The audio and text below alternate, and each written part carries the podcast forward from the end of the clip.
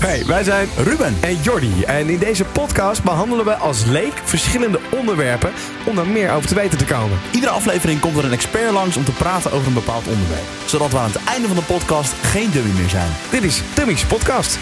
Een jaar of vijf geleden heb ik mijn eerste bitcoin aangeschaft. Oh mijn god. Oh ja, dan zit, dit- dit- dit- ik ga het gewoon vragen, heel brutaal. Zit, zit er een miljonair naast me of valt dat nog wel tegen? Oké, dit wordt interessant.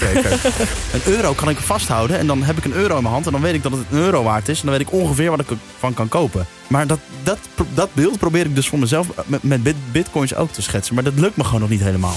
Dus als je zou, het zou omrekenen waar we naartoe zouden kunnen gaan. hon- 130.000 eh, te denken. Wat, wat voor mij echt insane is. Omdat ik mijn eerste bitcoin kocht op 80 dollar.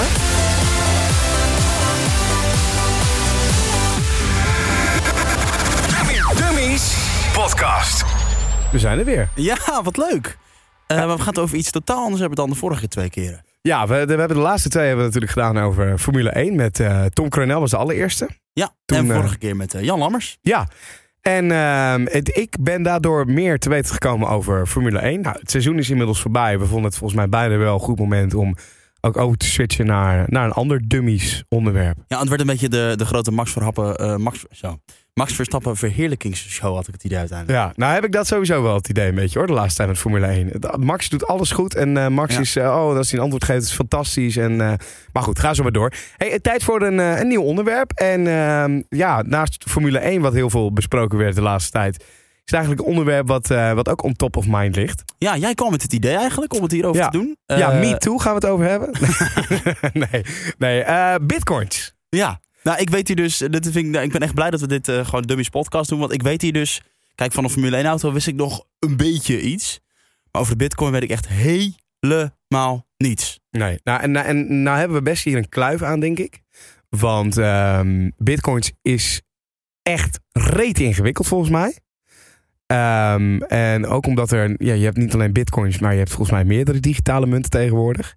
Ehm, en het is wel de bedoeling dat als je zometeen deze podcast uit hebt geluisterd, dat je het wel weet, dat je mee kan praten. En dan zullen er waarschijnlijk nog altijd een paar begrippen blijven die gewoon wat lastiger blijven of zo, omdat het gewoon echt ingewikkeld is. Maar even kortom gezegd, als je deze podcast zo meteen geluisterd hebt, ons doel is dat je weet wat bitcoins zijn, dat je weet wat digitale munten zijn en dat je ook gewoon mee kan praten als weer een collega erover begint. Ja, je kunt gewoon bij het koffiezetapparaat prima meekomen. En misschien, dat hoop ik toch gewoon daar ook een beetje antwoord op te krijgen. Dat ehm, mijn broertje bijvoorbeeld heeft heel, een heel klein beetje bitcoin. Is dat nog verstandig? Weet je wel, moet ik Ja. morgen ook mijn spaarrekening aanbreken en dat gaan doen of, of toch niet? Dat wil ik eigenlijk ook wel weten. Ja, zeker. En eh, nou, daar gaan we ook met een expert over praten. Voordat we, voordat we helemaal beginnen, we vinden het onwijs leuk als je ook even een recensie achterlaat. Hè. In iTunes kan dat. Ja, laat van je Ehm, horen.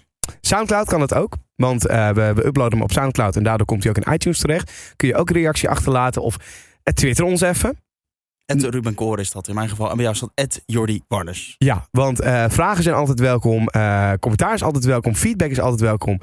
Eventuele volgende onderwerpen die we kunnen behandelen zijn ook altijd welkom. Dus brand vooral los en abonneer je op iTunes, et cetera. Goed, tot zover het marketingpraatje. Ja.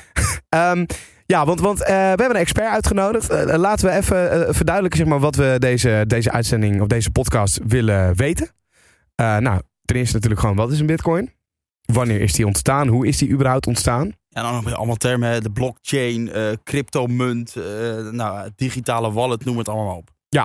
Minen, en dat zijn allemaal termen waarvan ik de ballen nog verstand van heb. En ik hoop dat eh Madelon Vos ons daarbij gaat helpen. Want eh, welkom Madelon. Dankjewel. Ehm, jij bent 22 jaar oud, of jong moet ik eigenlijk zeggen. Ja, dat klopt. Jij werkt bij IEX Group. Yes. Kun jij zelf een beetje omschrijven wat IEX Group betekent en is? Ja, eh, als IEX zijnde verzorgen wij informatie voor beleggers. Dus wij maken content waar beleggers eh, hun beslissingen op kunnen baseren. En sinds kort doen we dat ook voor cryptocurrencies en bitcoin onder andere. Want heb je dan iets van economie gestudeerd of zo? Nee, ik heb eh, een HBO-opleiding gedaan, Small Business and Retail Management. En eh, ik ben tijdens mijn studie in aanraking gekomen met Bitcoin. En eigenlijk al vanaf eh, het begin af aan zag ik Bitcoin echt als het nieuwe, nieuwe munt. Ja. Ik heb me verdiept in de Oostenrijkse school en in het monetaire systeem. Ehm, wij krijgen op school de Keynesiaanse zienswijze en de Oostenrijkse school is een andere versie daarvan. En toen dacht ik, nou, Bitcoin, dat moet het helemaal gaan worden. Dat wordt het nieuwe geld, daar gaan we later mee betalen. En nu denk ik daar toch iets anders over. Maar ik heb toen destijds, een jaar vijf geleden, Bitcoins aangeschaft. En eh, zo is het balletje gaan rollen. En toen ik afgestudeerd was, eh, schreef ik al columns voor IEX. IEX Geld. Dat is een onderdeel van IEX. En toen vroegen ze mij, zou je het leuk vinden om wat met Bitcoin te gaan doen? En toen eh, mocht ik daar mijn eigen platform beginnen. En Wauw. vanaf, ja, vanaf daar zijn we begonnen. Dus je bent binnen dat bedrijf eigenlijk eh, de, de grote expert als het gaat om bitcoins. Dat is juist. Maar met all due respect, jij bent heel jong. En eh, je bent niet het typische voorbeeld van een nerd, zoals ik dat voor me zou zien. Dat klopt, ik ben totaal geen nerd. Nee, maar, maar hoe rol je je dan? Want, want je hebt al een beetje uitgelegd. Maar, maar is jouw interesse dan altijd zo hoog geweest in die getallen en die dingen? Ja, ik heb me altijd al verdiept in eh, hoe je van geld meer geld kunt maken. En eh, met Bitcoin dacht ik dat wel te kunnen bereiken. Wauw, dus je bent eigenlijk de ideale partner, begrijp ik nu al. Als jij het zegt. Maar, maar, heb- maar moet ik het dan ook zo voor me zien dat jij eh, ook daadwerkelijk geïnvesteerd hebt in bitcoins? Ja, dat klopt. Een jaar vijf geleden heb ik mijn eerste Bitcoin aangeschaft. Oh, mijn god. Oh ja, dan zit, di- di- di- ik ga het gewoon vragen, heel brutaal. Zit zit er een miljonair naast me of valt dat nog wel tegen? Daar kan ik niks over zeggen. Oei, oei, oei. Jij bent een van de weinige mensen geweest die heel slim is geweest en, en destijds zeg maar, de bitcoin gekocht heeft. Nou, of het toen een slimme beslissing was, weet ik niet. Eh, ik vond het hartstikke eng en ik dacht, ik probeer het gewoon. Ik, ik koop gewoon een Bitcoin en dan gaan we zien wat het, wat het gaat doen. Ja. En ehm, in 2013 is er een hele grote rally geweest. En we hebben een hele hoge koers gezien van 1200 dollar.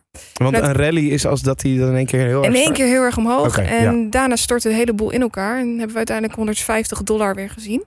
Hm. Dus dat betekent een enorme daling. Dus ik was ook eh, een hele klap geld in één keer kwijt. Ja. En nu is het allemaal goed gekomen, maar toen was het wel even schrikken. Oké, laten we bij het begin beginnen. Want eh, we hebben het nu al over bitcoins kopen, over een rally, over dat hij gestegen is, over dat hij gedaald is. Het begin, de basic. Wat is een bitcoin? Een bitcoin is eigenlijk digitaal programmeerbaar geld. En je kan bitcoins uitgeven zonder tussenkomst van een derde partij. Wat betekent dat als ik jou een bitcoin zou willen geven, dat het kan zonder dat er een bank bij aan te pas komt. Oké, en ehm, digitaal programmeerbaar geld vind ik nog een eh, vrij vage term. Ja, ik, ik, ik, probeer altijd dingen, zeg maar... eh, ik, ik kan dingen heel goed begrijpen als het echt, zeg maar, tastbaar is. Weet je, als je zegt... ehm, een bitcoin is een kip en als die kip meer waard wordt, dan heeft hij meer veren. Kun je zeg maar zo'n soort vergelijking maken? Ja, ehm, bitcoins zijn programmeerbaar omdat je er een labeltje aan zou kunnen hangen.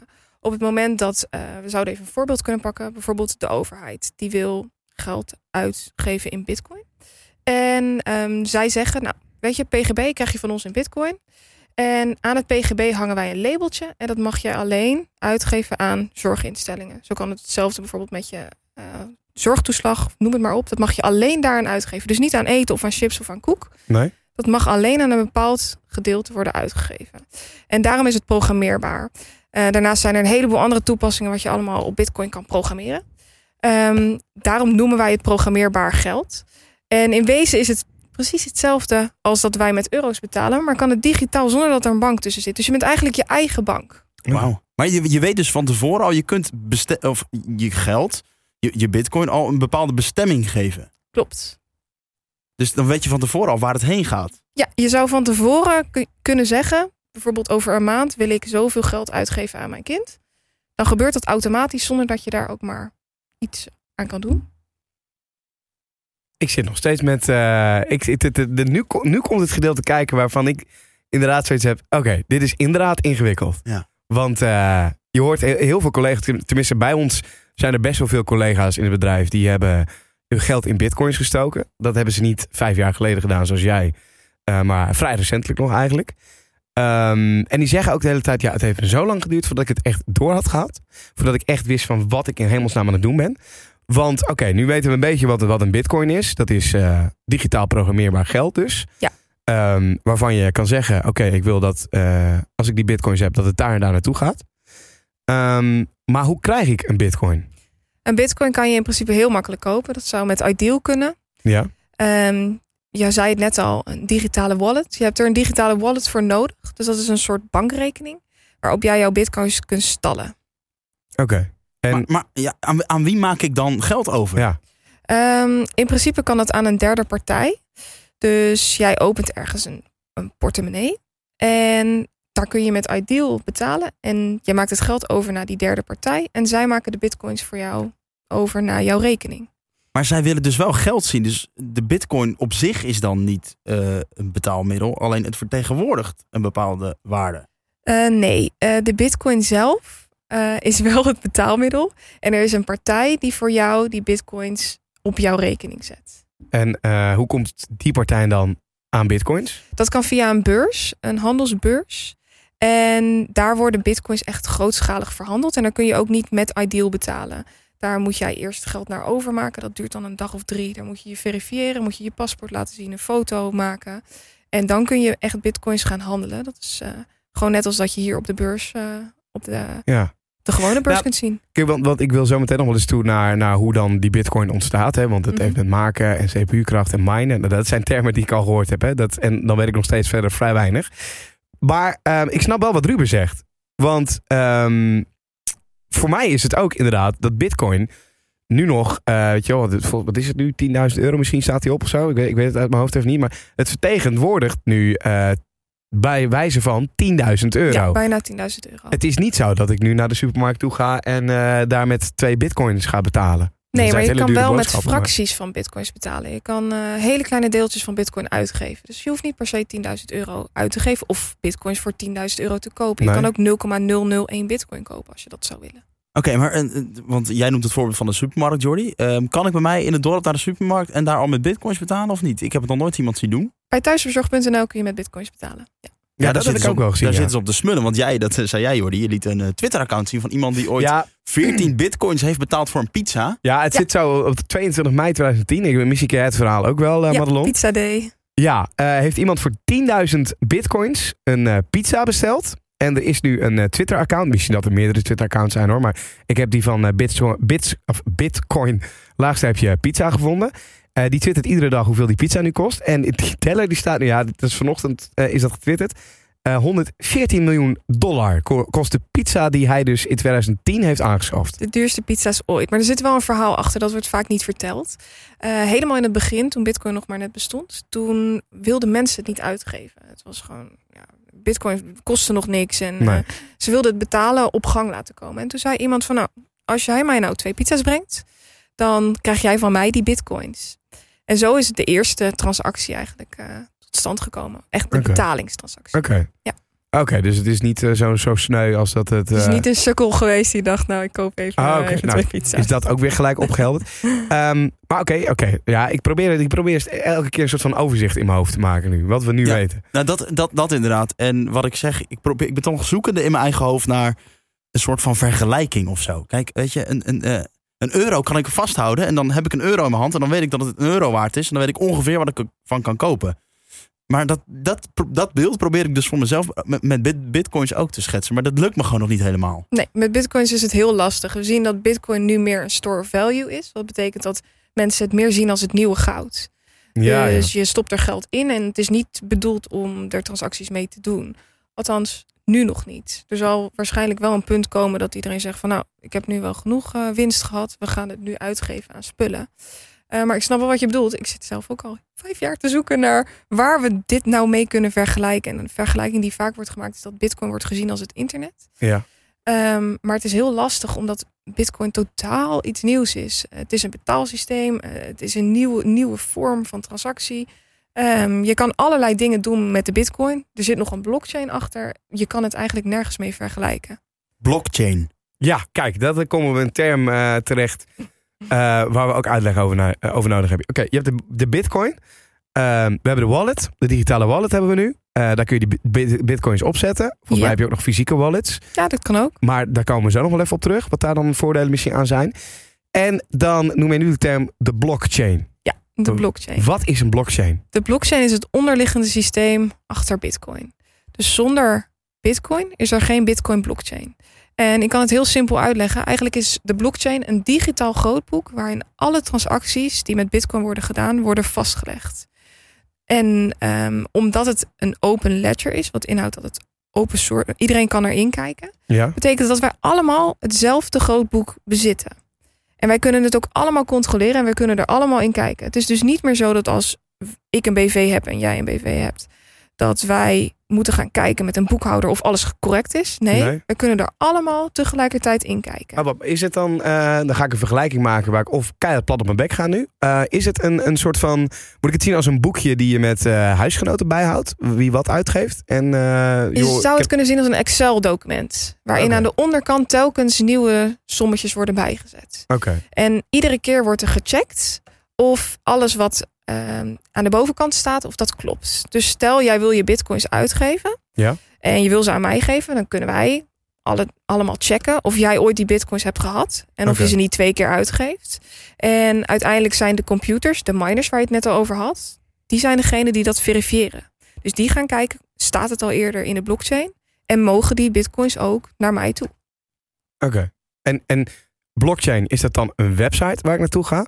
Ehm, op eh, blockchain.info kun Ja. je in de blockchain kijken en kun je ook echt daadwerkelijk de transacties zien. De hoeveelheid, de hoeveelheid bitcoins wat overgemaakt wordt, eh, de, de groottes van de blokken. Je, je kan alles bekijken. Dus Maar ja, die, die lijst is natuurlijk oneindig lang. ja, die lijst is ontiegelijk En lang. ergens helemaal bovenaan staan die pizza's die dan ooit... eh, Die transactie zou je op kunnen zoeken. Ja, Dat vind ik een leuke uitdaging. Dat is voor een later moment. Nou, ik eh, hoor dat jij vannacht nog even wat, eh, wat dingen gaat doen. Blockchain, succes. blockchain.info zei je, hè? Ja, klopt. Oké. Ehm, nou ja, ik be- begin nu langzamerhand wel, eh, wel een beetje op gang te komen nu met qua kennis, denk ik. Eh, dan hebben we dus nu de blockchain inderdaad. Dat is eigenlijk het grote huishoudboekje, hè, wat alles bij elkaar houdt. Ja. Ehm, maar ooit is er ergens iemand geweest die die digitale valuta en in dit geval die bitcoin heeft bedacht. Was bitcoin bijvoorbeeld de eerste digitale munt? Eh, de eerste, je zegt digitale munt. Het is eigenlijk de eerste cryptomunt. Ehm, er zijn een heleboel testen geweest in de jaren negentig om een soort van online munt, een e-coin, te creëren. Ja. En tot dusver was dat nooit succesvol geweest, omdat ehm, er vaak eh, dubbel spending plaatsvond. Wat inhoudt dat ik heb een documentje, bijvoorbeeld een Word documentje, en ik Ja. kopieer dit en ik geef hem aan jou en ik geef hem aan Ruben. En dan weten we niet meer wat het origineel document was. En dat was ook het probleem met geld. Met geld gaat dat een beetje lastig, want dan kun je je geld dubbel uitgeven. Tot het moment in 2008 dat er inderdaad een whitepaper werd ge- ge- eh, aangeleverd. Ehm, en daarin stond dat eh, Satoshi Nakamoto dit wel voor elkaar had gekregen. Dat Hoe dat geen dubbelspending Wat was de naam, zei je? Satoshi Nakamoto, maar dat is een pseudoniem. Niemand weet Ja. wie het is. Ja, maar ik wou Oh. net zeggen, maar jij spreekt het uit alsof je al jaren Chinees spreekt. maar ehm, ja, wat ik, ik snap hem nu wat meer ook inderdaad. Want je hebt, eh, als je een briefje van 100 hebt, dat is je briefje van 100. En die kun je maar één keer uitgeven aan iemand. Diegene die geeft hem wel vervolgens weer uit aan iets anders. Maar daar zit een, een, een trademark op en dan weet ik veel wat er zit er allemaal op. En dat, dat is het ene briefje van 100. Maar ja, Ja. het documentje kun je zo vaak mogelijk kopiëren als je wil natuurlijk. En een Ja. bestand ook. Oké, nou dat, dat, dat makes sense. Maar oké, je zegt ook net tussen neus en lippen door, bedenken van de bitcoin. Gebruikt een pseudoniem eigenlijk. Een, een soort van schuilnaam. Ja. Waarom? Ehm, ik heb geen idee. Ik heb echt geen idee waarom hij dat heeft gedaan. Eh, wat ik me wel voor zou kunnen stellen is dat eh, doordat Bitcoin gecreëerd is, dat daardoor een heleboel ogen naar die persoon toe zouden gaan. Ja. Ehm, iedereen wil weten hoe het kan dat hij het bedacht heeft. Eh, hij heeft zelf nog 1 miljoen Bitcoins. Wow. Die man. Ja, dan zou ik mijn identiteit ook niet bekend maken. Ik zou gewoon een eiland kopen en daar de rest van mijn leven gaan zitten. Die dan. zijn overigens nooit verplaatst. Ze staan nog steeds in zijn wallet. Echt? Ja. 1 miljoen bitcoins. Wacht, ik ga het even uitrekenen. Ik, ik neem voor de zekerheid, eh, wat zal ik aan? Wat, wat is één bitcoin op dit moment, denk jij? Eh, ongeveer 10.000 euro. Ietsje lager. Nou ja, dat is ergens bij een biljoen of zo. Kom je Nou, mijn rekenmachine zegt 1 E10. eh 1 tot de macht 10. Dus dat is een 1 met 10 nullen, geloof ik. Nou, ja, veel. Jezus Christus. Maar, dit, maar oké, maar hij kan daar in feite met die 1 miljoen bitcoins, kan hij daar toch niet eens dat geldbedrag voor terugkrijgen, wat we net Nee, uitrekenen? ehm, iedereen wacht ook tot het moment dat hij ooit die bitcoins gaat verplaatsen. Maar of dat ooit zal gaan komen, dat weten we niet. dus eigenlijk heeft hij, hij heeft heel veel geld, Maar toch maar ook toch weer niet. ook weer niet. Precies. Ehm, Wauw. Ja, maar ik zit ook gelijk te denken. Kijk, die man, die is dus heel slim. Die heeft het ooit bedacht. Maar zouden Jordi en ik ook dit kunnen bedenken? Want waar begin je dan? Ehm, hij heeft cryptografie en peer-to-peer ehm, heeft hij samengevoegd tot deze coin. En hij was een, een hele slimme cryptograaf. Wat je niet zo even 1, 2, 3 eh, zou, kunnen, zou kunnen programmeren. Maar Wacht even, peer-to-peer zeg je. Ja, van persoon tot persoon. En wat is cryptograaf? hij heeft cryptografie gebruikt. Dus hij zorgde ervoor dat encrypted ehm, berichtjes, zo zou je het Oh, kunnen ja. zien, Ja, van ja, ja. persoon tot persoon ehm, overgedragen kon Dit is misschien Ja. een hele gekke vergelijking. Maar dat doet WhatsApp natuurlijk Nou, tegenwoordig dat wil ik ook, net hè? zeggen, ja. Eh, ja, maar ook WhatsApp berichten. dat is niet decentralized. Dus het is centraal. Dus er zit een systeem, een bedrijf achter. En achter Bitcoin zit geen bedrijf. Nee, oké. ja. Dus jouw berichtjes gaan eerst nog langs een derde partij. Dus het kan best zijn dat Ja, iemand ik- jouw WhatsAppjes meeleest. Maar heel Bitcoin simp- is dat niet het geval. Heel simpel uitgelegd. Encrypted is natuurlijk dat je, je stuurt eh, informatie van de ene persoon naar de andere persoon. Alleen jij en die persoon hebben de sleutel om die informatie te lezen. Ja. En iemand anders kan daar niet bij. En dat is dus inderdaad bij WhatsApp het geval. Maar je zou kunnen zeggen, WhatsApp eh, Zou het levert die dienst. Precies. Dus ze heeft de sleutel ook wel waarschijnlijk om het te zien. Ehm, en eh, hij heeft dus, dat, dat heeft dus hij bedacht om digitaal geld heen en weer te sturen. Zonder dat Mhm. iemand kan zien hoeveel dat is of wat dan ook. Toch? Of je nou, kan dat wel zien die hoeveel het is. natuurlijk. Je, Ja. je kan er wel in kijken, maar je weet niet welke persoon erachter zit. Is dan zo'n bitcoin volledig anoniem? Dat is Oh. het niet. Oh, dat is, ik, ik hoor altijd dat het anoniem is. Nee, het is totaal niet anoniem. Als jij een transactie naar mij zou mm, overmaken, Ja. Die kunnen we Dan- weer in die blockchain zien, toch? precies. Dan zou ik kunnen zien hoeveel geld er in jouw wallet zit. Tenzij jij verschillende wallets hebt en dan weer geld overmaakt van die naar die. Dan weet ik niet welke wallet van jou is. Maar ik weet Ja. wel dat er een geldstroom van jou naar mij is gegaan. En dat jij ooit zoveel bitcoins in jouw wallet hebt gehad. Maar dan moet je er maar nog zien achter te komen waarvoor ik dat geld naar jou heb overgemaakt. Ook. Ja. Maar dat is dus alles behalve anoniem. Want als ik nu via mijn Rabobank-appie een, eh, eh, een bedrag overmaak naar Jordi... dan kan Jordi natuurlijk nooit zien hoeveel er op mijn rekening staat. Maar dat kan bij de, de, de bitcoin dus wel. Oh, wauw. Dat wist ik, eh, dat wist ik ook niet. Nee. Maar oké, ehm, dan zou je zeggen dat er zijn er heel veel voordelen aan bitcoin. Want het heeft geen eh, centrale eigenaar. Hè? Zoals we dan heel makkelijk met WhatsApp zeggen met de berichtjes. WhatsApp die zou de sleutel kunnen hebben. En, of nee, die heeft eigenlijk in feite de sleutel en die kan die berichtjes inzien. Ja. Maar er is niet een grotere macht die ehm, iets met al die informatie kan of kan zien. Nee, voor zover wij weten is er, is er geen macht die, eh, die er iets mee kan doen. Maar dat vind ik al interessant dat jij zegt, voor zover wij weten. Dat is dus aan de ene kant zou je dat heel positief kunnen zien. En daardoor heb- eh, zijn die bitcoins dus heel veel op die zwarte markt gebruikt. De dark web. Ook. Maar eh, ik kan me ook voorstellen dat er heel veel nadelen aan zitten. Want je bent eigenlijk, je hebt geld, maar ja, van wie is het? Of het is van niemand, het is van allemaal. het is van jezelf. We zijn allemaal een stukje eigenaar van de blockchain. En jij bent je eigen bank. En jij mag beslissen wat jij met je geld doet. Maar dit kan toch alleen zoveel waard zijn... omdat we met z'n allen denken dat het zoveel waard is? Ehm, in principe zou je kunnen zeggen dat omdat wij er waarde aan toekennen, dat daardoor de prijs hoger wordt.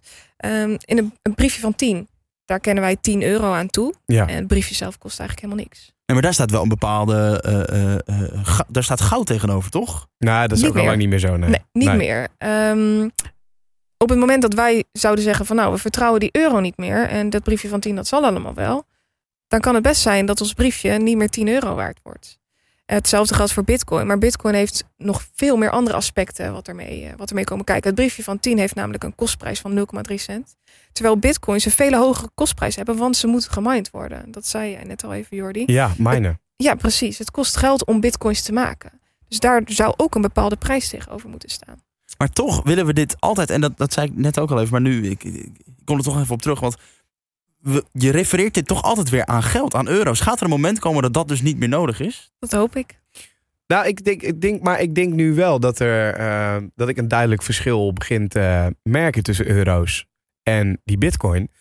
Eh, want ik heb ook wel eens gehoord dat de bitcoin, daar zit een maximum aan, toch? Aan, aan Ja. hoeveel bitcoins er gemaakt kunnen worden. En 21 miljoen. Ja, maar die eurobriefjes, daar kan de staat eigenlijk gewoon eh, ieder moment van zeggen... ja, weet je, we drukken weer eh 6 miljoen bij. 80 miljard per maand. Wordt er aan euro's bijgedrukt? Ja. Holy crap. Wat betekent dat, de, dat automatisch de koopkracht van jouw euro's lager wordt. Ja, want als er meer in omloop zijn, dan worden ze natuurlijk minder waard. Dat is op zich niet heel ingewikkeld. Maar jij zegt die 21 miljoen. Waar, waar komt die vandaan dan? Dat is vastgesteld door Satoshi Nakamoto. Die heeft dat in het systeem gezet en eh, daar, daar hebben we maar gewoon mee te dealen. Ik vind dit zo En fascinerend. Zou hij dan ooit nog kunnen zeggen... ik druk er toch weer 10 miljoen bij, zet het in het systeem? Nee, dat, dat, kan is, niet. Dat, dat kan niet. Dat is onmogelijk. Dus je maakt één keer zo'n beslissing zoals hij nu. Dat, dat is nu dan klaar. En die, en die 21 miljoen, zijn we er al bij in de buurt? Eh, nee, we zitten nu iets over de 16 miljoen. Nou, dan komen we dan nu denk ik wel aan bij het onderwerp minen. Want, eh, Hoe om die, maak je zo'n ding? ja, want om bij die 21 miljoen te komen... moeten er dus nog 5 miljoen... eh, ja, gedrukt niet, maar gemaakt worden. Ja. Hoe gaat dat proces? Bitcoins worden gemined. En in principe is het zo dat de miners ehm, met hele speciale computers ehm, bitcoins ja, delven. om het zo maar te zeggen. Ja. En Bitcoin, zij lossen hele moeilijke rekensommetjes op. En voor het oplossen van die rekensommetjes krijgen zij als beloning bitcoins. En dat zijn er nu 12,5 en iedere vier jaar wordt dat gehalveerd. Wat betekent dat er dus telkens steeds minder bitcoins als beloning tegenover staan. Maar het kost wel een hele ho- hoop hoeveelheid stroom. Dus de bitcoins worden iedere vier jaar eigenlijk intrinsiek een stukje duurder. Het kost meer geld om die bitcoins te delven. Omdat je dus eigenlijk steeds een zwaardere computer misschien wel nodig hebt. En die, of die, die computer moet steeds meer werk verrichten. Ja, je beloning is lager. En maar, maar jij zegt nu, eh, er wordt een rekensommetje opgelost door de computer. Heel Ja. simpel gezegd. Ja, En als beloning krijgen ze daar een bitcoin voor. Ja. Maar, dus de bitcoins zijn er dus in feite eigenlijk al. Ehm, maar men moet een sommetje oplossen om dat als beloning te hebben. Maar waar, Ja. waarom moeten die sommetjes worden opgelost dan? Eh, dat is het algoritme wat achter bitcoin zit. Iedere 10 minuten worden er bitcoins gemined. Ja. En dat gaat tegen een bepaalde moeilijkheidsgraad. Dus hoeveel moeite de miners moeten doen. En Wie zijn de miners? Zijn dat computers? Zijn dat mensen? Ja, dat zijn computers. Eh, dat zijn hele grote bedrijven. Zalen vol. Eh, in China zitten er een heleboel bedrijven. En die zorgen ervoor dat die bitcoins worden gedolven iedere 10 minuten. En de moeilijkheidsgraad past zich aan op de hoeveelheid miners, op de hoeveelheid computers die aan het netwerk verbonden zijn. En dit houdt dus de blockchain in stand. Maar dit-. Dit, dit klinkt bijna gewoon als, eh, als dat de bedenker van de bitcoin gewoon een videogame bedacht heeft. En die videogame die wordt steeds moeilijker en moeilijker. En eh, je krijgt die beloning als je de game, het level uitspeelt eigenlijk, toch? Ja, je moet steeds meer moeite doen. Het uitspelen van een level, dat vind ik een mooie vergelijking. ja, ik ben toch nog steeds op zoek naar die vergelijking. Dat dat Nee, maar ik, ik snap het wel. Maar ik, ik dacht eerst, eh, die rekensommetjes die zorgen ervoor dat er een bitcoin ontstaat of zo. Dat er iets gemaakt wordt. Dus daarom was het in mijn hoofd eigenlijk zo lastig, dat minen. Want ik, ik, wist, ik wist het niet per se te plaatsen. Maar het is nu gewoon een beloning op rekenkracht die er wordt gedaan. Ja, je kan het je voorstellen als, een, als een echte mine. Als een echte mijn waar, waar ze ah, echt moeten delven en moeten slaan. En het wordt steeds moeilijker, ze moeten steeds dieper. En uiteindelijk eh, krijgen ze een steeds lagere beloning. Oké, maar er zijn eh, uh, 21 miljoen bitcoins. Er zijn er nu 16 miljoen al opgegraven, zeg maar. Ja. Ehm, hoe lang gaat het nog duren voordat die andere 5 miljoen ook opgegraven zijn? Eh, uh, 2004. 40 zullen de bitcoins worden gemined. En omdat het steeds verder halveert, zullen die laatste kleine stukjes bitcoins, wat satoshis worden genoemd, dat zal nog doorgaan tot 2100. Satoshis, waarom wordt het? Eh? Dat zijn eh, de achter de kommaatjes. Oh. die noemen ze satoshis, Satoshi Nakamoto. Ja, ja, toch nog een kleine, kleine referentie naar de man zelf. Precies. Ehm, nou, dan, dan, dan hebben we nu volgens mij wel een beetje de basis door van, eh, van wat een bitcoin is. Um, ja, nu hebben we het over bitcoins de hele tijd. En dat is logisch ook, want dat is nu het populairste, weet je wel. Dat staat bovenop Editie NL of RTL Nieuws of het AD, weet je wel. Buurman Theo weet wat een bitcoin is, Mhm. omdat hij er wel eens van gehoord heeft. Maar daar houdt het niet bij op, of wel? Want nu hebben we het over de bitcoin als cryptomunt. Maar het is, het is niet alleen de bitcoin is er. Nee, er zijn de laatste tijd steeds meer nieuwe cryptomunten die eh, gemaakt worden. En de laatste keer dat ik keek waren het er ongeveer 1300. Dus er zijn veel meer crypto's dan alleen bitcoin. 1300 bitcointjes dus eigenlijk. Een soort van, tussen aanhalingstekens bitcoin als in verzamelnaam, maar 1300 verschillende cryptomunten. Precies, 1300 verschillende valuta of crypto's. Eh, ja. En eh, er komen er ook steeds meer bij. Of we daar heel blij mee moeten zijn, dat, eh, dat weet ik niet. Op een gegeven moment verlies je dan toch ook wel het vertrouwen in dit soort dingen. Ehm, nou, we zagen de laatste tijd dat er steeds meer nieuwe munten bij kwamen waar ook oplichtingspraktijken eh, ja, mee gepaard gingen. En dat is, eh, is heel jammer en dat doet eh, Bitcoin ook geen eer aan. Maar ehm, oké, dus, dus 1300 verschillende cryptomunten. Ja. Ehm, hoe maak je zo'n ding? Want dan, Ruben zei het in het begin al eigenlijk, dan zouden wij nu op kunnen staan. Nee, weet je, wij, wij gaan zo'n cryptomunt maken. Nou, in principe is Bitcoin open source. Dus je zou de Bitcoin-code nu kunnen kopiëren. Ja. En een nieuwe, een nieuwe naam aan kunnen geven of een klein beetje aan kunnen passen. Nu zou het kunnen.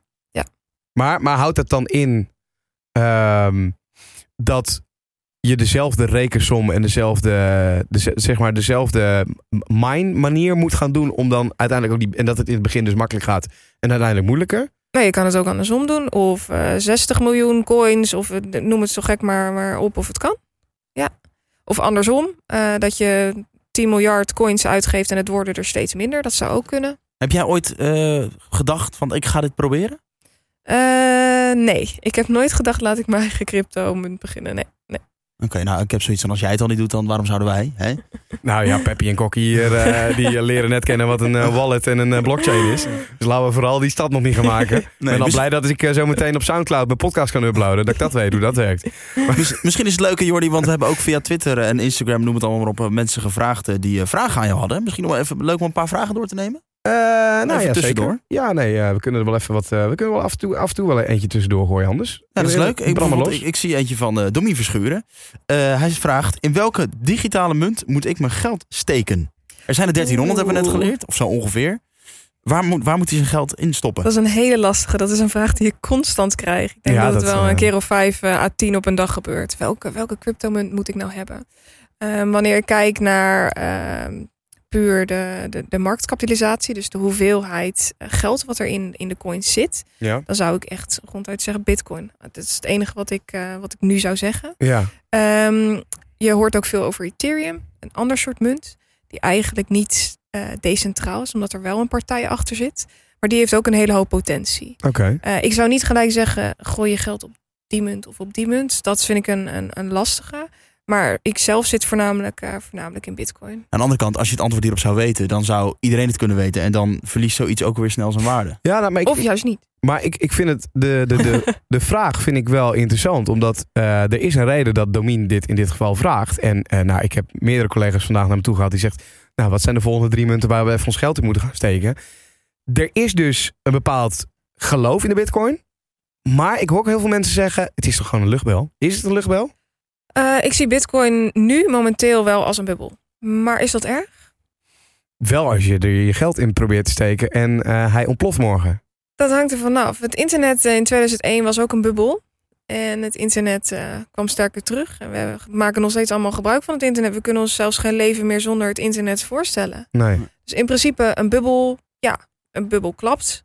Ehm, maar is dat zo slecht? Misschien, je moet- misschien moet dat wel gewoon. Alle nieuwe technologieën, misschien moeten die wel een bubbel Ja, maar er zitten mensen die zitten nu deze podcast te luisteren en die vreten zich helemaal op. Nee, maar die, denken, ik, denk dus, als ik jou dit hoor zeggen, denk ik, je moet vooral niet in paniek raken als het een dag minder gaat. Nee, zeker niet. Wat soms wel lastig is. Dat, eh, dat zeker. Nou, maar het, dat, dat lastig. Ik weet niet hoe het met jou zit, Madelon. Want jij, jij hebt dus bitcoins, in feite. Ja. Ik ga nog een keer... Hoeveel bitcoins heb je? Dat kan ik niet zeggen. Nee, maar, nee, ik ga je toch een beetje, dit, dit is even de journalist in mij. Zijn het er tien of, ze- of meer? ik ga je niet op in. Nou, dat zijn er meer, dus dat zie ik aan alles. Oké. Genoeg in nou, ieder goed, geval. in ieder geval, jij hebt bitcoins. En eh, ik weet niet hoe het jou zit, maar ik ken hier drie collega's hier op de redactie bij Slam. Die controleren daadwerkelijk ieder uur even die app. Ja. Pak je telefoontje erbij, app erop. Ze zeggen zelfs, joh, ik word eigenlijk helemaal gek. Het is leuk dat ik er geïnvesteerd heb, maar het vreet mijn hele dag en mijn hele week op. Ja. Want dan gaat het even kut. En dan, eh, nou, dan zitten er gewoon drie eh, chagrijnige collega's hier op de re- redactie. En dan gaat het een dag weer goed en dan komen ze jubelend binnen. Ehm, dat is toch, ja, dat, dat is een beetje dat, dat, dat nasty er ook aan eigenlijk. Het maar is dat is soms- altijd met aandelen natuurlijk, Ja, denk ik. het is soms heel lastig. Je moet stalen zenuwen hebben. Helemaal als de koers een 10% eh, daalt. Maar aan de andere kant, ik heb, heb redelijk geluk gehad omdat ik zo vroeg eh, ingestapt ben. Maar in 2013 heb ik eh, ja, een heleboel verlies gehad. En dat is soms best lastig. Je stopt er dan voor je gevoel heel veel geld in. En ja, als er dan maar een tiende overblijft van hetgeen wat je erin gestopt hebt, dan is dat eh ontiegelijk heftig. Ja. Maar, maar is er al een moment geweest dat jij besloot, ik wil, ik wil het eraf halen of ik ga een gedeelte eraf halen en de rest laat ik erop staan?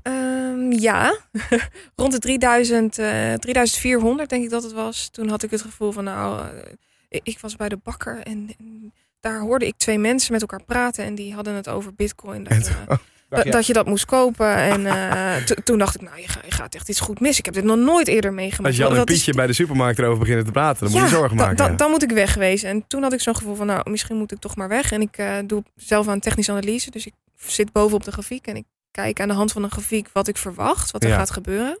En toen heb ik uiteindelijk besloten om toch maar mijn bitcoin te behouden.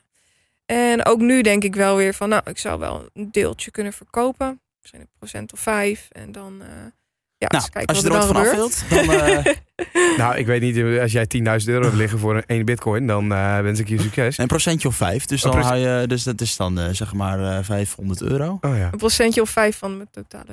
Oh ja. Ja, ja, ja. Nee, maar, maar oké, maar als ik dan, eh, want ik, eh, ik, ik, ik hoorde een collega praten en ik zeg, eh, ja, dus ik kan via jou, zei ik te- tegen die collega, kan ik dus eh 200 euro inleggen. En dan eh, kan ik bij jou dus een percentage kopen. Kan dat zo werken? Ehm, nou, daarvoor moet je eigenlijk naar een exchange. Dus daar uh, kun Zoals een bitcoins- IEX.nl Ehm, of niet? Ja, wij, wij, bieden een wallet, eh, wij bieden een wallet aan. Waarbij je heel makkelijk met Ideal eh, bitcoins kan kopen en kan verkopen. Het is een heel makkelijk systeem. Wat is dan jullie verdienmodel aan? Ehm, nou, in principe is het zo dat wij samenwerken met een partij, met uh, Bit My Money is dat. En zij leveren de dienst en wij eh, beheren de website. En ehm, wij lopen natuurlijk, of zij lopen natuurlijk een risico eh, als jij jouw bitcoins wil kopen. Zij kopen die bitcoins op een exchange. Dus Ja. zij hebben daar al geld staan op die exchange. En op het moment dat jij zegt, nou, ik wil nu mijn bitcoins hebben, dan maak je geld over via Ideal. Zij kopen die bitcoins voor jou en het wordt gelijk op jouw rekening gezet. Maar er is natuurlijk een risico wat zij lopen, omdat zij het geld wel, die bitcoins wel aan moeten houden op die exchange. Mhm. Ehm, en daar vraagt ze een kleine fee voor. Oké, dus ik kan nu naar jullie website toe gaan. Mhm. Daar eh, maak ik een account aan. Ja. En dan is het echt een kwestie van... oké, ik wil dit percentage. Dat kost me, nou, blijkbaar 300 euro misschien. Ja, je zou kunnen zeggen, ik wil voor 10 euro of voor 50 euro of voor, voor 100 euro bitcoins kopen. En Ja. dan kun je gelijk, eh, gelijk met Ideal betalen. En dan heb je ze eh, in je, in je wallet staan. Dan ga ik jou een vraag stellen... die jij als IEX.nl medewerker zou beantwoorden met misschien... ja, natuurlijk moet je dat doen. Mhm. Waarvan je zelf als bitcoin-hebber misschien zou zeggen... doe maar niet. Laat Mhm. mij lekker maar die bitcoins houden. Moet ik dat doen? Moet ik 200 of 300 euro nu? Is het verstandig om te doen? Ik vind dat je sowieso een wallet zou moeten aanmaken. Ja. Eh, op het moment dat de bitcoin dan instort, dan kan je er als eerste bij zijn. Dus open in ieder geval je rekening. Ja? Ehm, of je nu bitcoins zou moeten kopen is een lastige. Ja? Ehm, in principe als we kijken naar waar bitcoin nu staat en eh, waar bitcoin naartoe kan. Er is nog niet eens 1% van de totale geldhoeveelheid wat nu in bitcoin zit. Eh, een heleboel mensen weten nog steeds niet wat bitcoin nou is, hoe het nou werkt. En eh, ze zeggen dat het negen jaar duurt voordat mensen weten wat het is.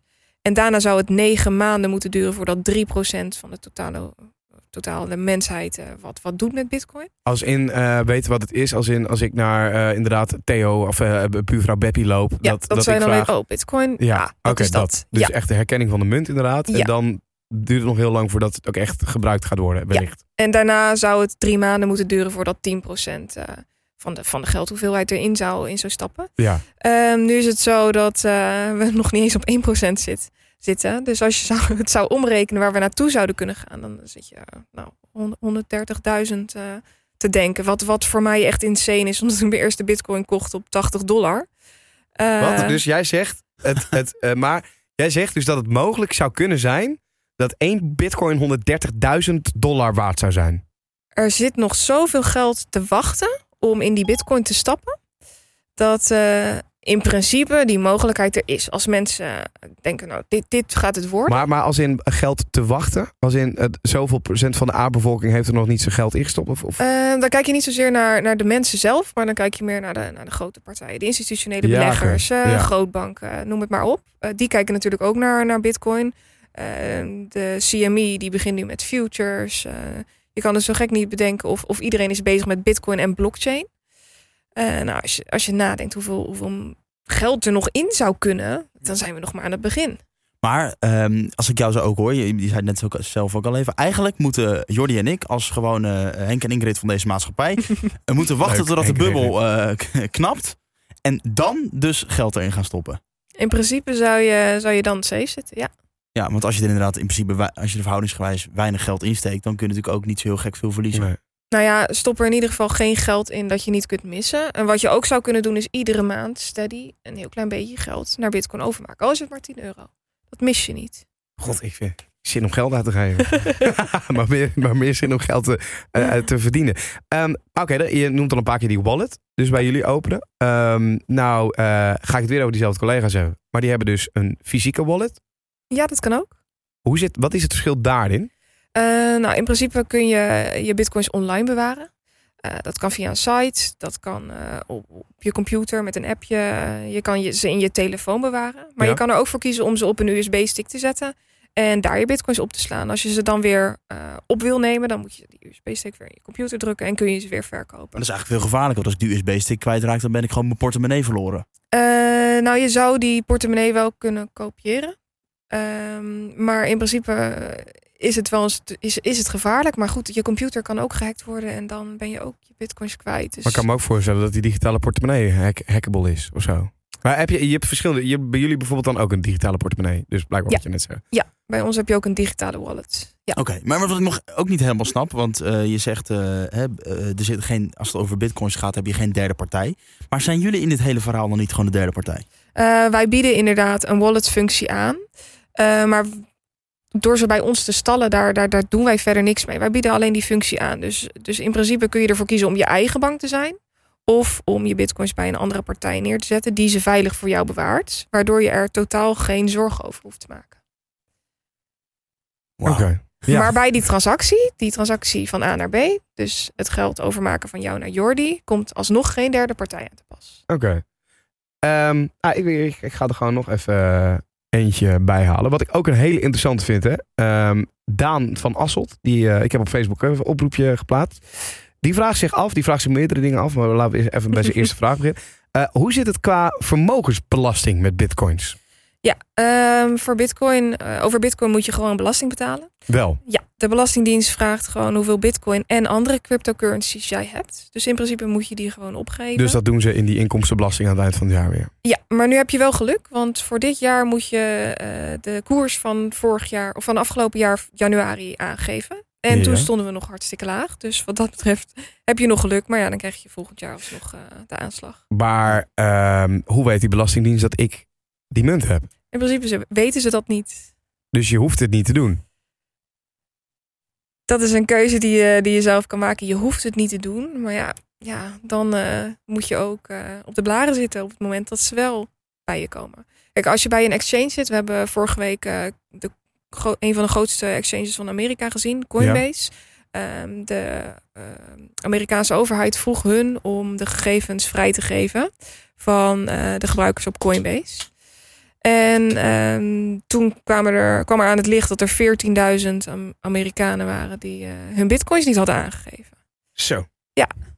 Zo. Ja, dan krijg je een leuk, leuk briefje thuis op de deurmat. Ja, vooral als die natuurlijk veel waard is. Maar wat, wat vinden overheden, wat vindt de Nederlandse overheid überhaupt hiervan? Worden ze hier bang van of vinden ze het helemaal niet erg? We weten dat de Nederlandse overheid bezig is met eh, misschien wel het ontwikkelen van een eigen cryptomunt. Oké. Ehm, ze kijken er zeker naar. Ze kijken naar blockchain, ze kijken naar bitcoin. Ehm, ik denk dat ze, dat ze het wel eng vinden. Eh, bitcoin zou in principe eh, goed, prima eh, het huidige, de, de huidige euro kunnen vervangen. Ja. Natuurlijk, natuurlijk is het, zitten er allerlei haken en ogen aan. Maar als je puur technisch kijkt, dan kan het. Dus ik zou op een gegeven moment mijn auto of mijn wegenbelasting in bitcoin kunnen betalen. Dat verwacht ik niet. Ik verwacht dat de overheid eerder zelf haar eigen munt eh, zou gaan uitgeven. En eh, waarbij zij dan kunnen zeggen wat jij wel of niet met je geld kan doen. Dus wel inderdaad het hele idee wat nu de cryptomunt zo populair maakt en positief als in er zit geen overkoepelende regering achter en dat soort dingen is wel gelijk weg.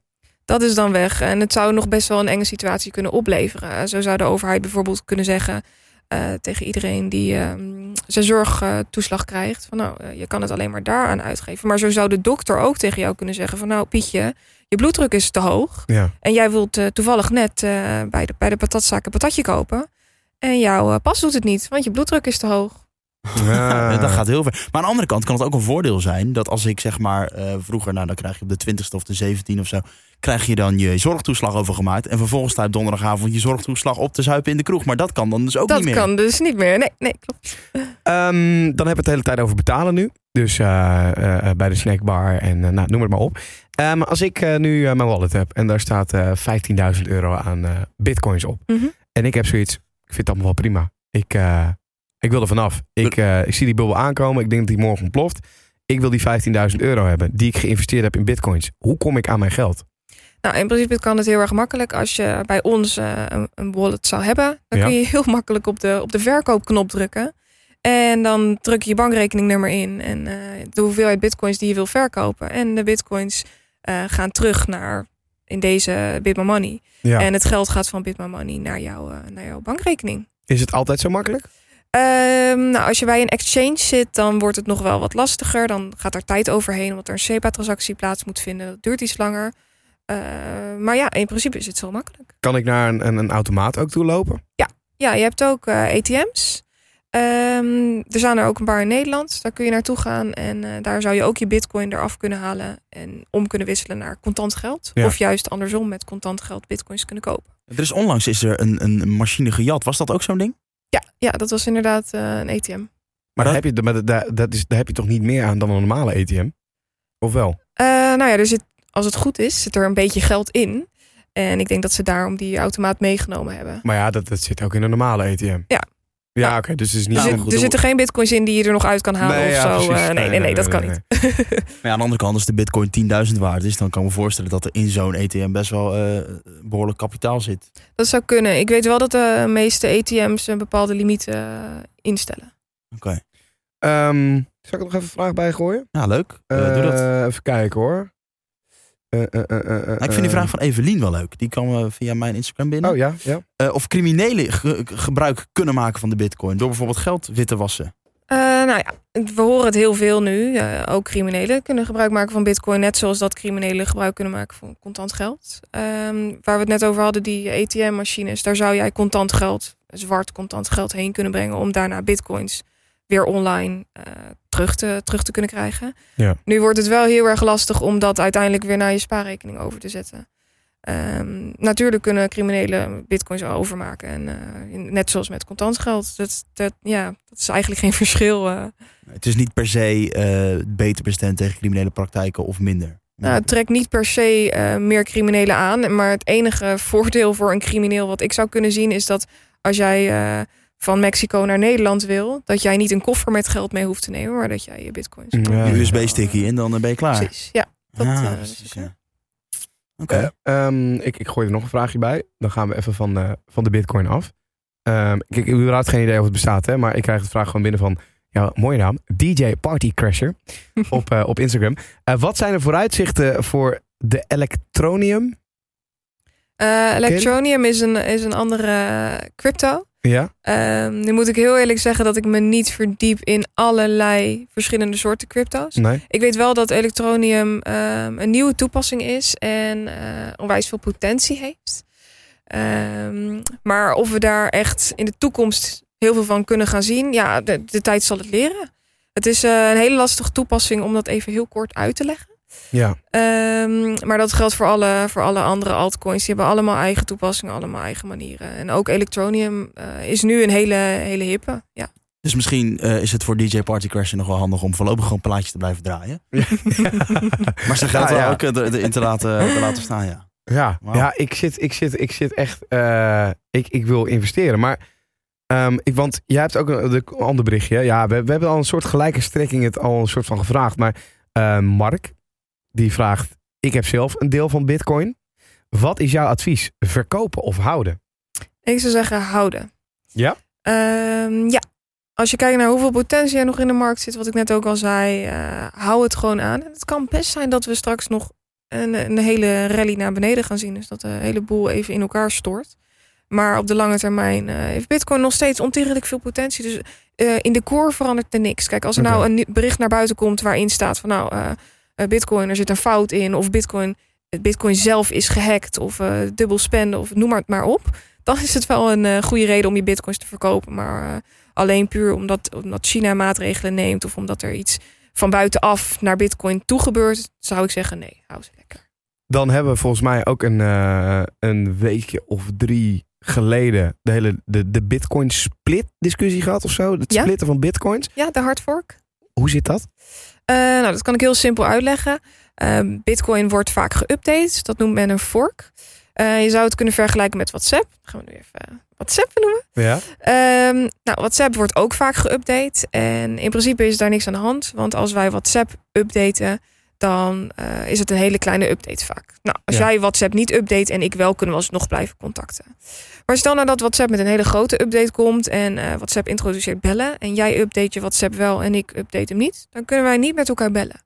En dit is wat er plaatsvindt bij een hardfork.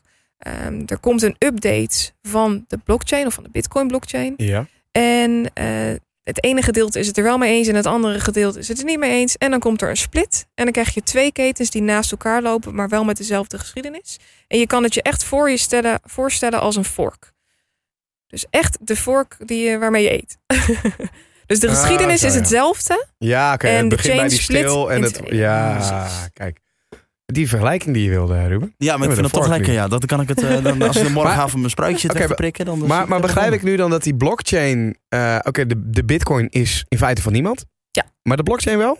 Nee, die is ook van niemand. Dat is het enige verschil met WhatsApp. WhatsApp is van één partij. Maar bij de Bitcoin blockchain zijn er verschillende partijen die verschillende dingen kunnen kiezen. Maar zij besluiten dus, of nou ja, dus nu eigenlijk dan was de discussie van niet, want ze wilden gaan splitten. Maar er zijn dus een bepaalde groep mensen die besluit, het moet geüpdate worden. Ja, de miners hebben eh, het macht, de macht over het netwerk. Dus de miners die kunnen uiteindelijk beslissen welke coins ze willen gaan minen waar ze het het meest mee eens zijn. Maar wat, wat houdt die update dan in? Is het dan veiliger maken van de. Van de want ik, ik, een, een- ik- nu gaat het ingewikkeld worden. Een, een munt, zeg maar een eurobriefje van 100 updaten. Ik zie het niet voor me. Ja, dan komt een ander kleurtje aan en komt er een nieuw op. Maar wat, wat is het updaten van de blockchain dan? Eh, nou, in dit, eh, dit scenario ging het over de groottes van de blokken van de blockchain. Dus de blockchain bestaat uit allerlei blokken. ja? Eh, je kan het je zo voorstellen. In ieder blok kunnen een bepaalde hoeveelheid transacties. Ehm, en op een gegeven moment is een blok vol. En dan moeten we wachten op het volgende blok. Ehm, nu, omdat er maar een bepaalde hoeveelheid transacties in konden, is het zo dat het soms lang duurt voordat transacties goedgekeurd kunnen worden, omdat ze weer in een nieuw blok moeten worden gezet. Ja. Eh, omdat het zo lang duurt, wil men het liefst blokken hebben die sneller, eh, die sneller worden geverifieerd, of blokken die groter zijn, zodat er meer transacties in kunnen. En in deze ging het over het argument: willen we een groter blok? Of behouden we het zoals Satoshi Nakamoto het bedacht heeft? En een hele grote groep die zei van nou, Satoshi heeft het zo bedacht, dus we houden het hierbij. En een andere groep die, die was het er niet mee eens. Die zeiden nou, we willen een sneller netwerk en we willen sneller onze bitcoins van A naar B kunnen verplaatsen. Ja. En iedereen die kan in principe kiezen voor welke coin die wil gaan. Of die die snelheid wil, of dat hij eh, bij de oude bitcoin blijft. En eh, is dan die Satoshi eh, ook wakker of zo? Of zegt hij dan ook wat? Want het Hij, nu hij alsof- laat zich ni- niet van zich horen. Nee, toch? we hebben al heel of erg die lang niks leeft, meer. eh, überhaupt. Ik heb geen idee. Ik Hij zou denk, dood kunnen ehm, zijn. Ik denk dat ik. Ja, ik, ik gok dat ik weet wie Satoshi Nakamoto is. Nou ja, dit is een beetje. Oké, dit wordt interessant. Ja, ja, nee, ik, eh, ik, heb het zie gevoel de titel dat. al eh, van onze podcast aankomen. We gaan gewoon nu.nl halen hoor, die mee. ik heb het gevoel dat eh Hal Finney achter het pseudoniem Satoshi Nakamoto zat. En Ja. dit was namelijk degene die de eerste transactie deed met Satoshi. Dus de eerste bitcoin-transactie van persoon naar persoon. Maar we wat dat- was zijn naam nou? Hal Finney, maar hij is inmiddels overleden. Dus eh, ja, Hè, maar maar Helvini, wat was, eh, wie, was, wie was Helvini? Weten we dan wel wie hij is? Eh, ja, dat was ook een, eh, ook een developer die bezig, zich bezig hield met cryptografie. En, en, en nou ja, als jij, dan zullen er ook andere mensen die. Maar dat wordt een beetje van gedacht van dat zou hem wel eens kunnen zijn. Ja, dat zou hem kunnen zijn. Daarnaast heb je nog een, nog een groepje die nog wel die er ook wat mee te maken heeft vanaf, echt vanaf de core. Dus Ja. echt vijf mensen die daar hard aan gewerkt hebben.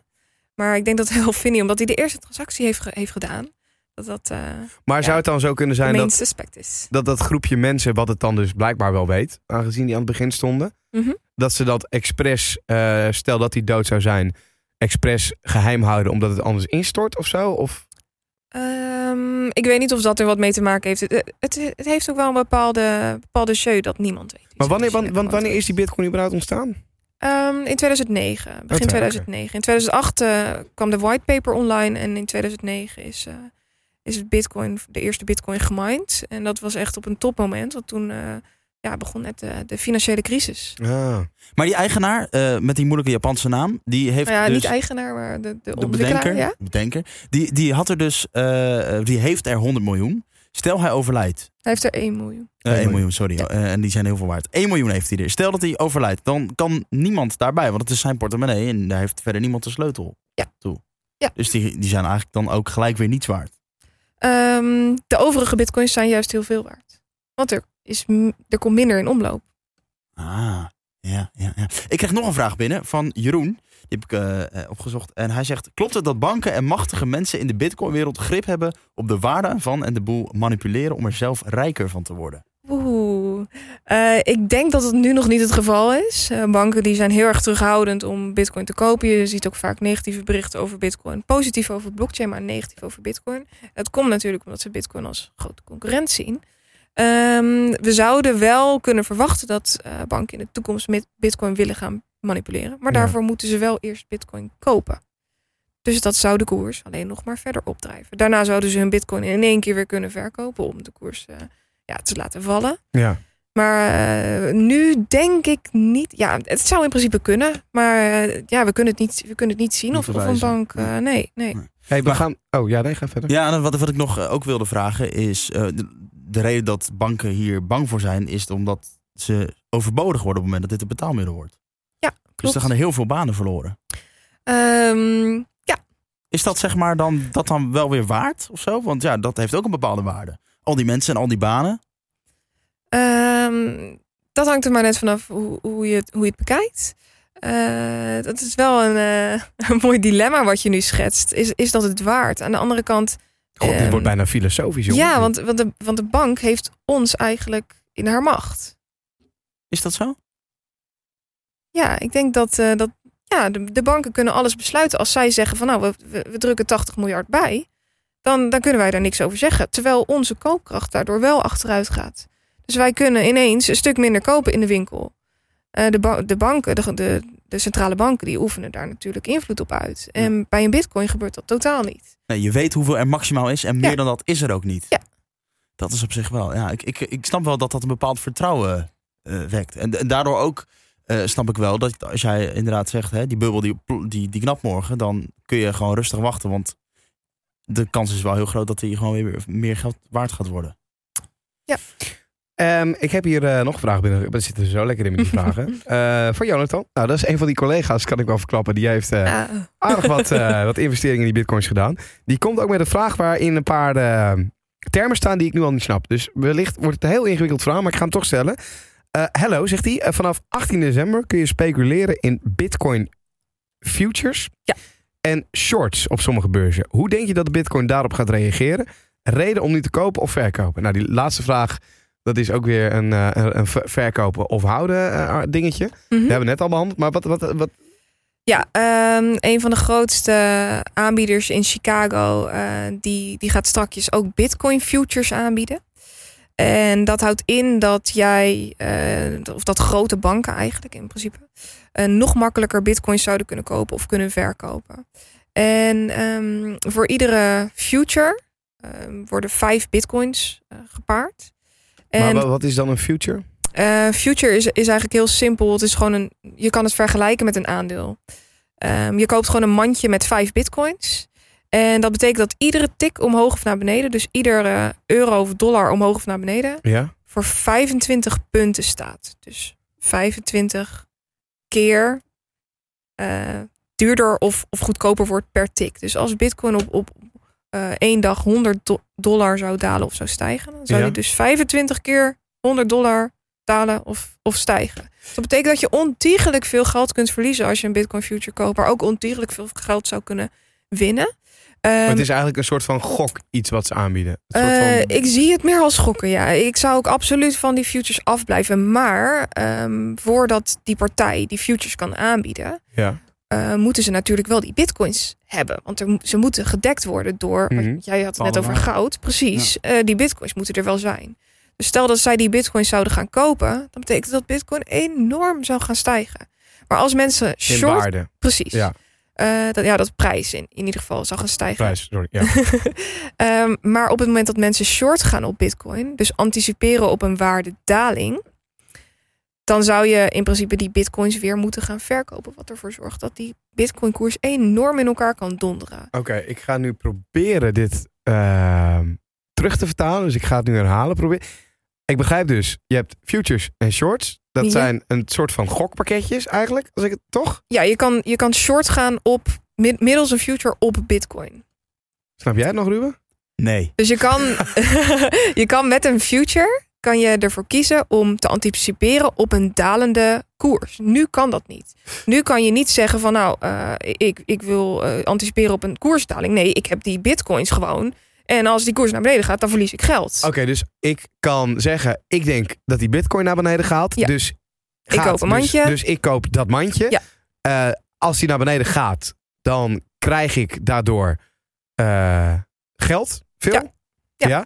En ehm, kan ik dan ook een short kopen? Of ga ik via die Dat is een short. Dus, dus jij anticipeert op Oh, een koersdaling Ja, oké. en dan koop jij een short. Ja, en als ik dus op een koersverhoging ga, dan Ja, koop dan ik koop je een long. een long. Wauw, we overstijgen het niveau dummy hoor hier. Ja, dit is echt... eh, mensen moeten wel aan het begin van de podcast gaan luisteren. Omdat ze door gaan skippen, dan eh, raken ze ons kwijt. Snap je hem nu, Ruben? Ik snap hem nu wel. Ja, nou, ik ga hem nog wel even terugluisteren. Maar ik denk dat het ongeveer... Ja, ja, het is, eh, het Ja. is een beetje een leerschool wel. Maar ja, het effect hiervan is dus dat die grote partij die bitcoins eerst zou moeten inkopen, omdat ze gedekt zijn. Ja. Eh, en dat betekent dat die koers dus enorm zou moeten gaan stijgen. Maar de waardeschommeling of de prijsschommeling, de volatiliteit, Mhm. zoals we dat noemen, die zal alleen maar erger worden hierdoor. Maar, maar want, want hij zegt dus nu, eh, hoe gaat de bitcoin daarop reageren? Hoe gaat de bitcoin daarop reageren? Gaat die, gaat die juist dus meer waard worden omdat daarmee gaat gegokt worden? Ik denk in de eerste instantie dat we gaan zien dat de bitcoin meer waard gaat worden. Eh, of dat, dat de prijs in ieder geval hoger zal gaan worden. Eh, maar we gaan ook meer volatiliteit, volatiliteit zien. Dus de koers gaat nog meer schommelen dan dat hij nu al doet. Oké. Wat positief is voor de daghandelaren. Maar ja, Ja. als je geen stalen zenuwen hebt, dan eh, kan het nog wel eens lastig worden. Nou, ik kreeg ook een vraag binnen via Orson die wel aardig... eh, Of via Twitter van Orson die wel aardig op, eh, op aansluit. Kun je überhaupt iets zeggen over de toekomst van de bitcoin? Ja, dat is een hele goede vraag. Ehm, in 2013 had ik me nooit kunnen voorstellen dat dit, dat, dat dit uiteindelijk eruit zou komen. Dat, dat Bitcoin nu nog zo populair zou zijn. Dat, dat zelfs bij de bakker mensen het nog over Bitcoin zouden hebben. Ja. Dat kon ik me niet indenken. Ik werd Nee. gewoon een beetje gezien als nerdje. En eh, nou ja, waar jij allemaal mee bezig bent met die, met die getalletjes en die cijfertjes en die grafiekjes. Ja, dat, dat zal allemaal wel. Je lacht nu wel het hardst, laten we eerlijk zijn. Zonder daar verder eh, op in te gaan. Ja. Eh, maar goed, eh, nee, wat de toekomst gaat brengen, kunnen we ons niet indenken. En ik moet ook wel zeggen dat ik er klein beetje bang van word als we, als we bedenken wat het, wat het allemaal zou kunnen gaan, breng, gaan brengen. Eh, dit is een positieve zin hoor. Maar wat, wat we afgelopen jaar hebben gezien is al ongekend. En eh, als ik over. Ik durf nog niet eens in de toekomst te kijken. Ik geniet gewoon van het nu. En eh, dat, dat is mooi zat. En Ja. mocht, het, mocht de bubbel klappen en het uiteindelijk niks worden, dan heb ik afgelopen vijf jaar enorm veel lol en veel plezier gehad. En eh, dan gaan we op zoek naar wat nieuws. Maar goed, jij hebt ooit de bitcoin gekocht toen die nog 80 dollar waard was, zei je? Ja. Hij staat nu op 10.000 dollar. Dan, dan, ga ik, dan had ik gisteren had ik ze verkocht gewoon. Hoe kun, je, hoe kun je dit doen? Hoe kan dit? Ja, dat is heel lastig. Van 80 eu- dollar, euro naar 10.000. Ja, Jordi, ik ken jou. Maar dan, dan toch? Dan had je, dat, dat had Ja, ik zit in mijn hoofd, zit ik al te fantaseren wat ik ik ervan zat al zou op kopen. ja. Ibiza de rest van mijn leven. Ja. Ja. dat is ook wel denk ik waarom wij niet die bitcoins hebben en, eh en Madelon wel. Want dat is wel, dat is het, het, het denk ik, het hele, maar dat is überhaupt het hele knappe van beleggen toch? En, eh, en aandelen en dat soort dingen. Is dat je wel gewoon, ja, je gaat het doen, je gaat er vol in of je, of je doet het niet. Ja, je, je moet je hoofd koel houden. En eh, ik heb er wel altijd in gestaan eh, met de mentaliteit van... nou, oké, dit geld, dat kan ik ook wel kwijt zijn. Ja. Ehm, ja, dit, dit is wel echt de mindset. En nu de afgelopen paar weken heb ik wel een aantal slapeloze nachten gehad. Daar zou ik heel eerlijk over zijn. Dat heb ik de afgelopen periodes niet gehad. En nu eh, ja, begin ik het wel, eh, wel je- lastig te Heb krijgen. je voor jezelf een soort van grens gesteld? Dat je oké, als die straks 30.000 euro waard is, dan gaan ze allemaal de deur uit. En dan slaap ik de rest van mijn leven slaap ik veel lekkerder dan de afgelopen nachten. 100.000 euro. Holy shit, maar dat ding staat nu op 10.000 euro. Ja, we zeggen de hele tijd 10.000 euro. Ik weet niet hoor wat die nu staat, maar Ja, laten we even nemen dat die 10.000 is. Even de actuele koers. Er wordt hier een appje geopend die jij waarschijnlijk eh, onder je sneltoets hebt staan, denk ik. Ja, 9.450 euro. Ja, nou Precies. dat is nog wel even hè, voordat hij op de 100.000 zit. Holy shit, ja. Maar ik blijf het fascinerend vinden. Gewoon, Ja. ehm, het heeft ook iets mysterieus, merk ik nu. Want jij doet er geen uitspraak. En logisch hoor. En wij zijn natuurlijk super nieuwsgierig. Ja, dus weet je, ook- ga jij vertellen wat er op je bankrekening staat? Dat doe Nee, natuurlijk niet. Maar ja, aan de Nee. andere kant. Nee, ja, nee. Dat is eigenlijk wat we, wat we vragen aan Madelon. Sorry Madelon, dat we Geeft twee van die eikeltjes zijn. Ik ben het gewend. Ehm, Oké, ehm, ik, ik vind het een mooi moment om even eh, eigenlijk te samenvatten, denk ik. Wat we, wat we nu eigenlijk een, soort van geleerd hebben. Want, eh, oké, zo, dat is moeilijk hoor, nu, nu gaan samenvatten. ja, hè? Maar, dan eh, beginnen we gewoon weer opnieuw. Je spoel band maar terug en speel Ja, af. nou ja, ja goed, je hebt, je, hebt, je hebt de bitcoin. En eh, dat is op een gegeven moment de populairste cryptomunt geworden. Die bewaar je in je online digitale wallet of je eh, ja, fysieke wallet op je USB-stick of op je computer. De blockchain zorgt ervoor dat alles wordt bijgehouden. Welke transactie dan ook. Zodat er nooit verkeerde transacties gedaan kunnen worden. En zodat jij nooit die munt twee keer kan uitgeven terwijl je maar één keer hebt. Mhm. Ehm, dan eh, bestaat er eh minen. Daardoor ontstaan de bitcoins. Dat is eigenlijk een soort van spelletje die je speelt. eh, waar je een rekensommetje mee uitrekent. en eh, eh, als je dat rekensommetje goed hebt uitgerekend, dan krijg je als beloning een gedeelte of de bitcoin. Ja, het wordt ook steeds moeilijker, hè? Je moet steeds dieper Ja. graven om ze te krijgen. Ehm, en ehm, mis ik dan nog wat? Mis ik dan nog wat? Mis ik dan nog wat?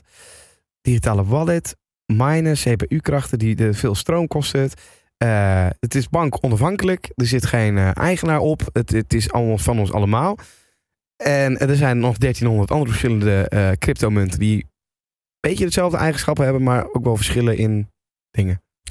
Nog even tot slot, denk ik, want het is misschien goed om af te ronden. En wellicht gaan we hier nog een podcast over maken als er nog meer vragen binnenkomen. Dat gaan we vanzelf zien. We hebben de vraag tussen neus en lippen door wel een aantal keer eigenlijk beantwoord en het erover gehad. Maar stel, ik heb 5000 euro op mijn spaarrekening.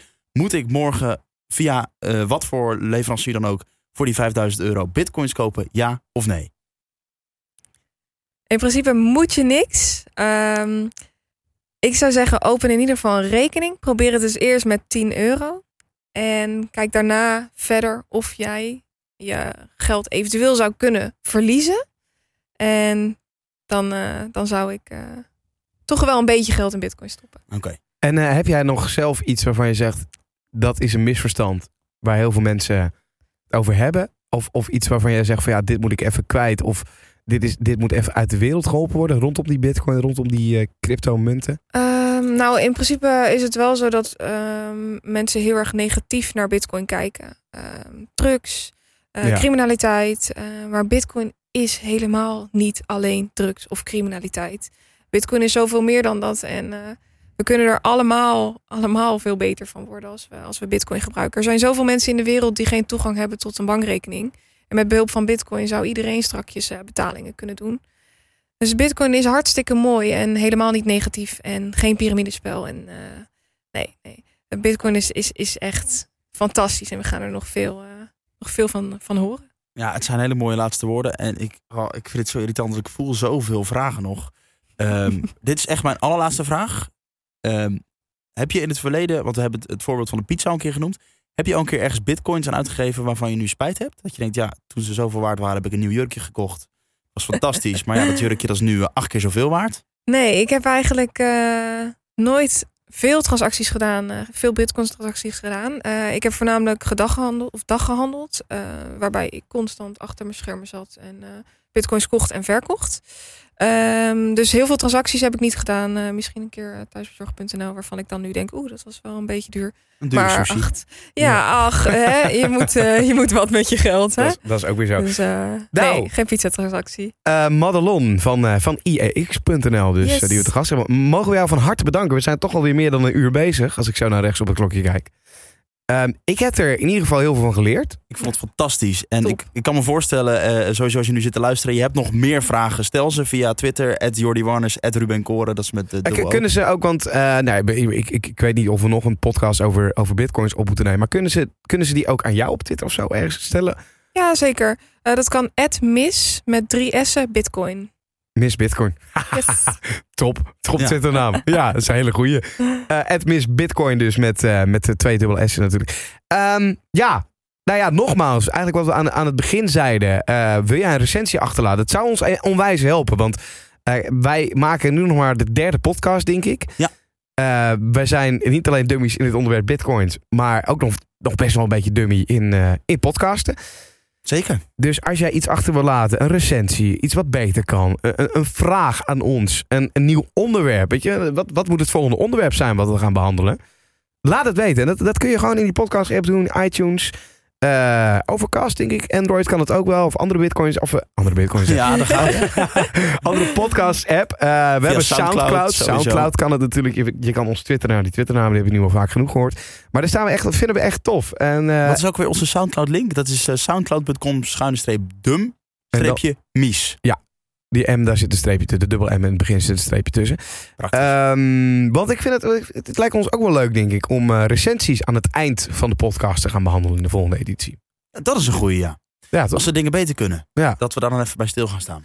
Dus, eh, dus, dus doe dat verhaal. Dat, dat vinden we tof. En dan eh, zit ik even te kijken of, eh, of ik nog wat mis. Ehm, Ja, nou, ik heb nog steeds nee. één prangende vraag. Maar waar, waar, waar, waar ik geen antwoord op ga krijgen. Ga jij je volgende huis kopen van bitcoins? Ik denk het nog niet. Dankjewel.